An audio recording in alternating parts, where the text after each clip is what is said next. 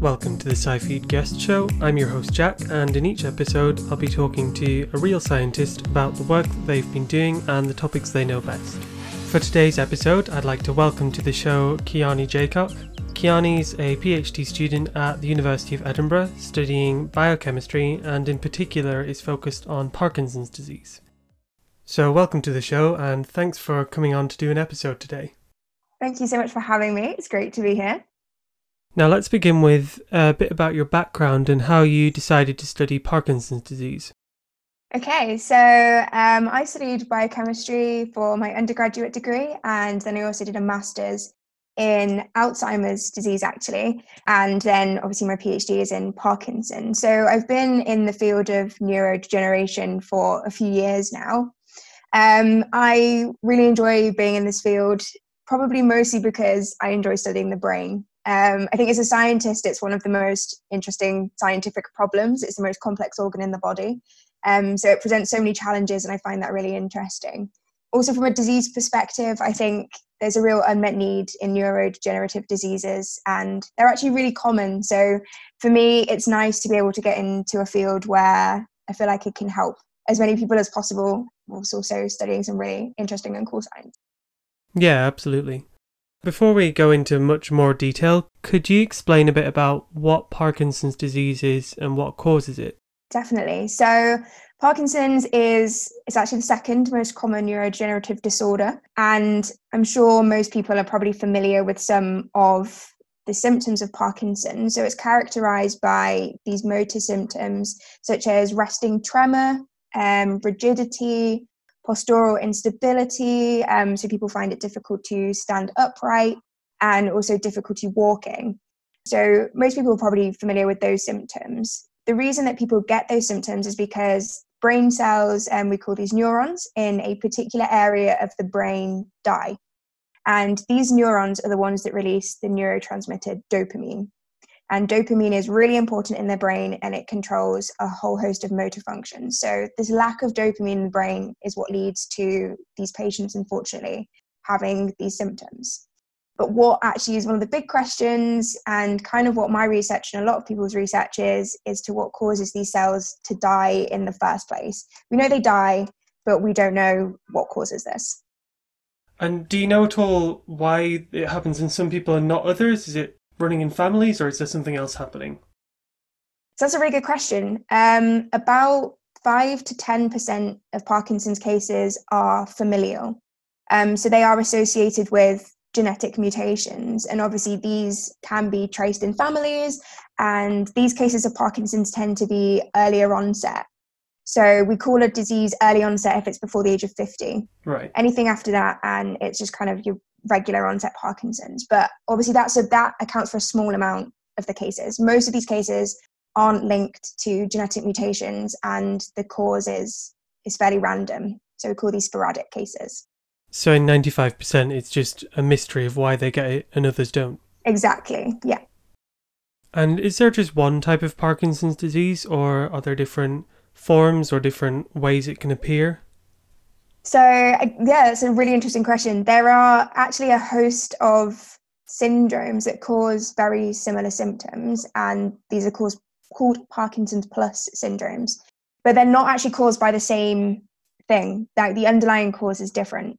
Um, so, from a diagnostic perspective, this is actually really difficult because people can present with really similar symptoms, but they can actually have really different diseases.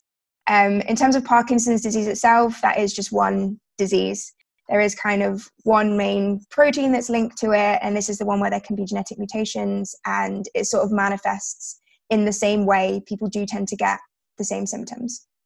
So it's all about kind of a protein misbehaving or doing the wrong thing now. Exactly. Yeah. And at the moment, how does a doctor or clinician actually tell if you've got Parkinson's? So at the moment, Parkinson's is mostly diagnosed actually based on symptoms. That is how clinicians determine disease. There are some imaging techniques that can be useful. So MRIs can be useful in helping to diagnose Parkinson's, but obviously this isn't always available to most people. So it is actually just mostly done based on symptoms. And the most important part about this is that by the time someone presents with symptoms, they might have already lost quite a few of their brain cells already. So, what we really want to do as a research community is try and identify a better way of being able to diagnose this disease earlier, hopefully, and then we'd be able to get treatment to these patients sooner. So, in an ideal situation, you'd catch it before there's any damage that's happened already? That would be great, yeah. What's the work that you personally are doing right now within Parkinson's research? The, so this protein that I briefly mentioned that's involved in Parkinson's is called alpha synuclein. Um, so we know that this protein causes Parkinson's in that it aggregates in disease and forms what we call Lewy bodies, which some people might have heard of. And these are inclusions in the cells that you can see, unfortunately, post mortem, and they help diagnose disease. And these are formed of this protein called alpha synuclein. So we know that it's present in these cells and it's the presence that causes these cells to die but we don't know what causes it to misbehave because it does have a function normally. It's present in all brain cells, it's important. Um, so we don't know what causes it to go wrong, but unfortunately, in some people, it does. So, what I study is I'm trying to look at some of the things that might affect how it behaves and how it functions, and why it might go from a normal, happy functioning protein to a protein that starts to misbehave and cause disease. Um, so it can be modified in lots of different ways, and we call these post translational modifications. And these are just little tags that you can add to a protein and it affects its behavior. And when you're saying, sorry, post translational, do you mean, um, what does that mean exactly? So when a protein is made in the cell, we call this process translation. That's just the process by which all proteins are made. And so post translational, these modifications, these tags get added after the protein's been produced. And then that can affect all aspects of how the protein behaves. And these little tags might be some of the reasons that cause the protein to misbehave because they can change its function, they can change its shape, and we don't really understand what they do. So we think some of them might be linked to disease. So I'm kind of looking into these various different modifications and how they might influence the behavior of alpha synuclein. Is your own research focused more on how the disease works, or are you trying to personally look for new tests or new cures or medical applications that you can translate it into? So my research is very fundamental. Um, so we are focused on trying to understand the basic science that underlies the disease. But obviously, all basic biology research and disease research does have an outward look to being translational. So, from a diagnostic perspective, what we would like to find out is whether, well, which forms of alpha synuclein are particularly toxic. Like, is there a particular type of synuclein that is the one that's bad? And if so, then further down the line, could this be used as a biomarker for Parkinson's disease? So, testing for a biomarker, is that like doing a home pregnancy test, but for Parkinson's? Exactly. So, a biomarker would be something, um, so a protein or maybe a, a gene marker that would be readily accessible in a biofluid, so in urine or in blood or in cerebrospinal fluid that we could use to accurately determine and di- diagnose a disease. So at the moment, like I mentioned, Parkinson's presents with similar symptoms to other conditions. Whereas if we had um, a blood test, for example, it would be a minimally invasive procedure. We could detect a level of a protein and say, you definitely have Parkinson's. And hopefully that we could do this earlier before someone actually presented with symptoms and was unfortunately in a later stage of disease. And would that sort of blood test be looking for something like alpha synuclein or another protein? Yeah, so so we're looking for particular types of alpha synuclein in its various modified states. So it might be one of these modified states that would be the perfect biomarker, and that we could then say if you have this in your blood or in your cerebrospinal fluid, um, you either have Parkinson's or are at a higher risk of developing Parkinson's because we now know that this is particularly toxic. So, what does that protein normally do then? The alpha synuclein, is that right? Yeah, alpha synuclein. That's a really good question. It's not hundred percent determined yet, um, but we know that it is important in helping brain cells, neurons to release other neurotransmitters. Um, so it's involved in binding to the membranes of the cells and helping them to release neurotransmitters. But we don't know exactly which ones or exactly how it functions to do that, but we know that it's involved in that process.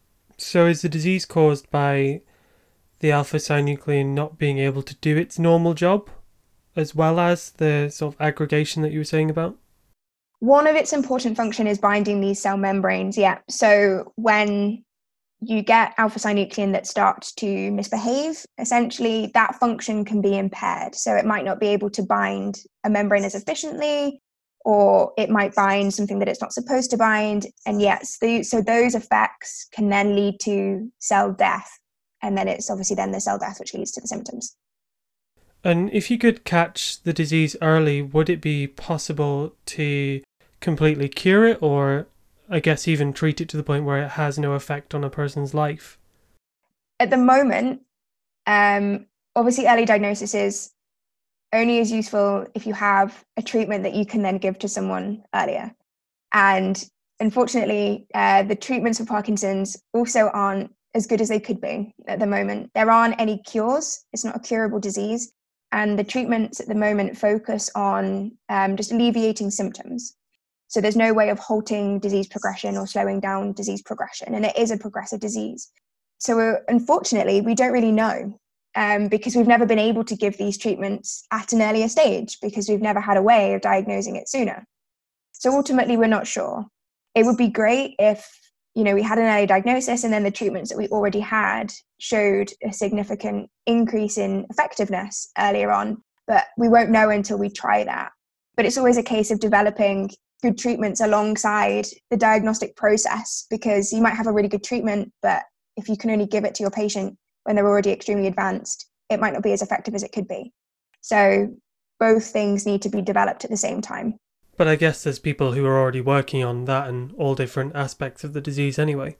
Absolutely. The Parkinson's research field is huge and there is people working on, you know, various aspects of understanding. But from obviously my scientific perspective and a lot of kind of the fundamental biologists you really need to understand the science that goes on underlying the disease mechanism and it's kind of this research that underpins then the development of really good therapeutics and then the development of really good diagnostic tools unfortunately this is why a lot of drugs fail in trials and people might have seen as a few years ago a lot of alzheimer's drugs are failing because we just really don't understand what's going on so unfortunately we can't we can't help until we really know what's going on. So, day to day, when you're actually in the lab, or I guess not right now because we're right in the middle of a pandemic, but in normal times, what sort of experiments and techniques can you use to figure out all these things about Parkinson's? Um, so, I use a technique called mass spectrometry, which is something that I'm not going to explain um, just for the purposes of the podcast. Um, it's like an analytical chemistry technique, and it's really useful for us for identifying various different aspects actually. We use it to identify forms, different types of the proteins, so when we're looking for these different tags. And we can also use it to look at the structure. Um, so the structure of a protein is really, really important for how it functions what I do as kind of a basic biochemist is I make the protein. Um, so I work with E. coli cells, and we use these to make human proteins for us. And then we can study those proteins. And we study them and look at their structure and see how their structure is different. And then we can look at how quickly they can misfold and aggregate into kind of these toxic forms. And then later down the line, we can do kind of experiments where we put those proteins into um, mammalian cells and we can see the toxic effects and we can do imaging and lots of different techniques like that. So it's kind of a combination of, of everything um, from a biophysics, biochemistry perspective. So you can actually just make all the proteins in the lab. You don't need to like extract them from a patient. Yeah, absolutely. That's something that um, a lot of biochemists do. So we work on um, what's called recombinant protein. So it's when we get bacterial cells to make human proteins for us. Um, bacteria cells are really great. They make loads and loads of protein, and we can really easily control them and grow them. So we use E. coli, yeah, to make loads and loads of protein, and then I can study that. Obviously, it's much easier than having to extract proteins from patients or from humans. Um, we can just make what we need in the lab and then do all the experiments on that protein. Going back to what you were saying earlier about working on Alzheimer's research, do you use kind of the same techniques or are the diseases even very similar? Yeah, so obviously Alzheimer's is the leading cause of dementia. And that is caused, there's a couple of proteins involved in Alzheimer's disease. There's amyloid beta and tau. they are very different diseases in that they're the proteins involved in them are different, but there actually are some similarities. The Lewy bodies I very briefly mentioned earlier, where you get these kind of aggregates of protein and you actually can see these kind of like black spots in cells, which is aggregates of protein. You get the same thing in Alzheimer's patients. It's just that they're made of a different protein. This is something that's common between these two neurodegenerative disorders is you get these proteins that have a, a normal function and then at some point they will misfold and they change shape and then they start to misbehave and they stick together and they form these clumps and inclusions inside cells.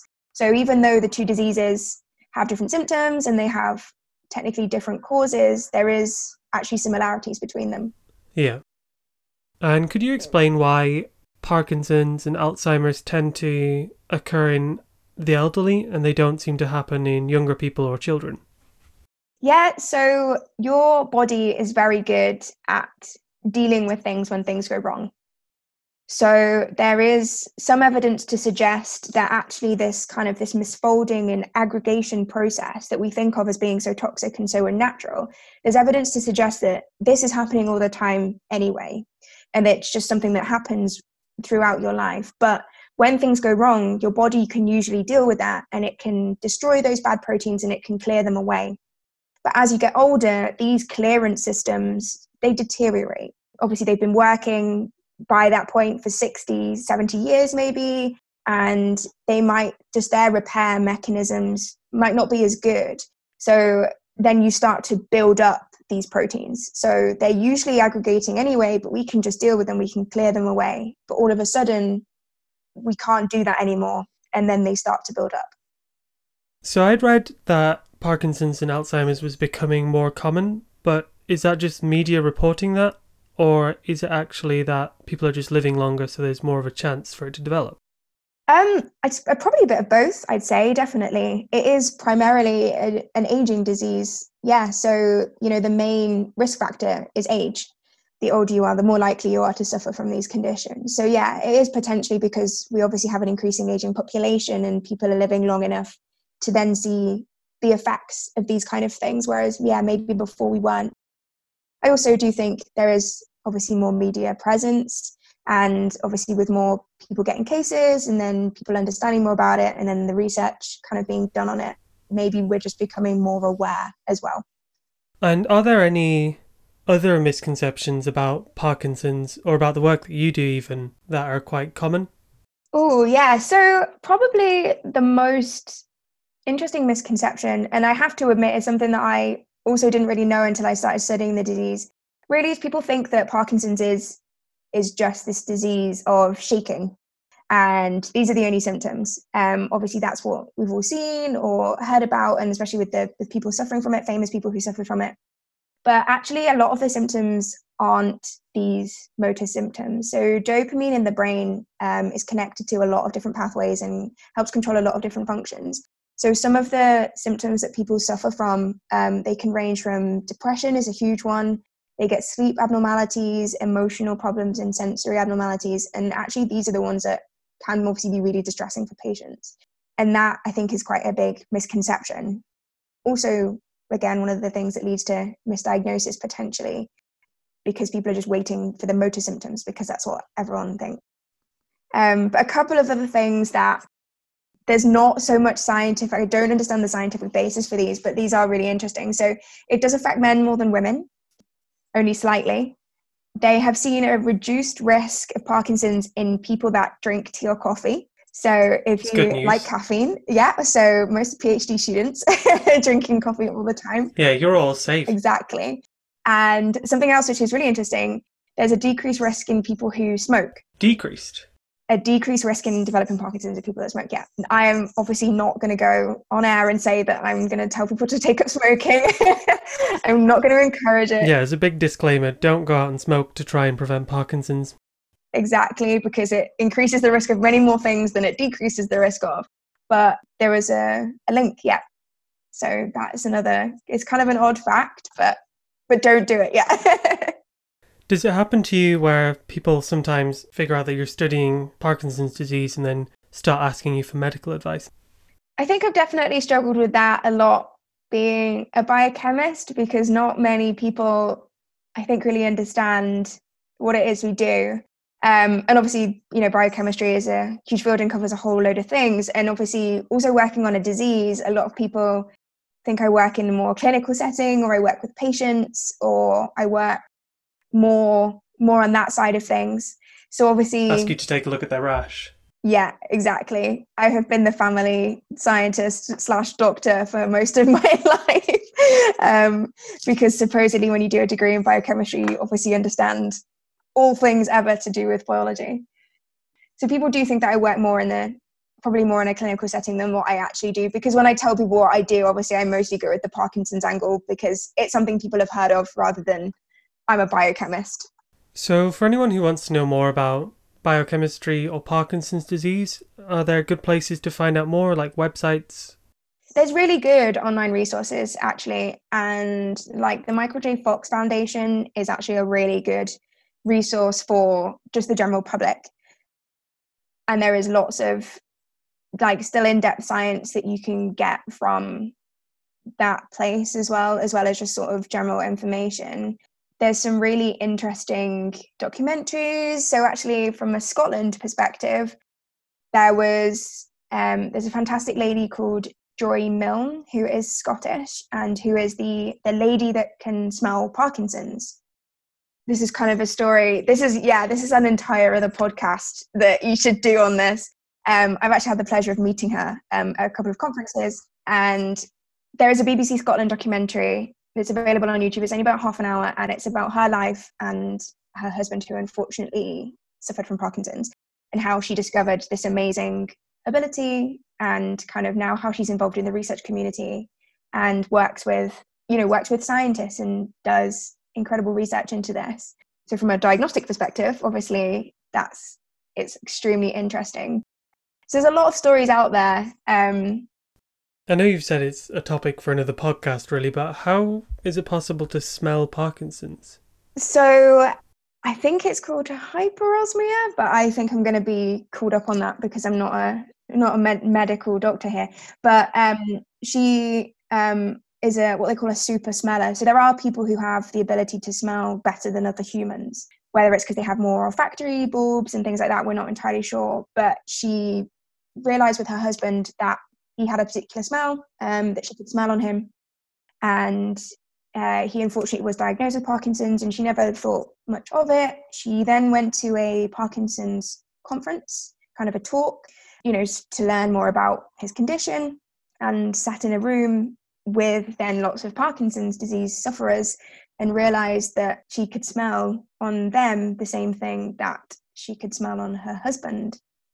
And she, wow, I guess you wouldn't, re- you know, it's not necessarily your instant conclusion, but you then think, hang on, this is something I recognize and realized it was the people that were suffering from Parkinson's all had this particular smell. So she approached one of the scientists and kind of a relationship went from there. And they've done huge amounts of work into what it is that she can smell um, in people that suffer from this condition um, because she's extremely accurate and they're trying to work out obviously what molecules and things that she can detect in order to try and then develop a diagnostic test.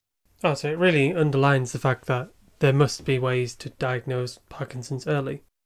Absolutely. Um, so a lot of diseases have relations to the gut microbiome, which again is something that people probably heard of because it's always thrown about in the media. And also, we we always secrete things in our sweat and in glands anyway. But just because we as humans can't smell those things, it doesn't mean that they aren't there. So, any kind of disease that you have will change kind of the profile of molecules that you maybe secrete.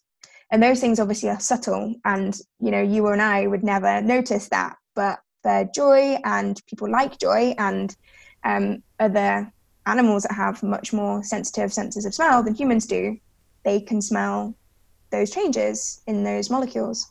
Yeah. Now, I've started to ask some people who come on the show this question.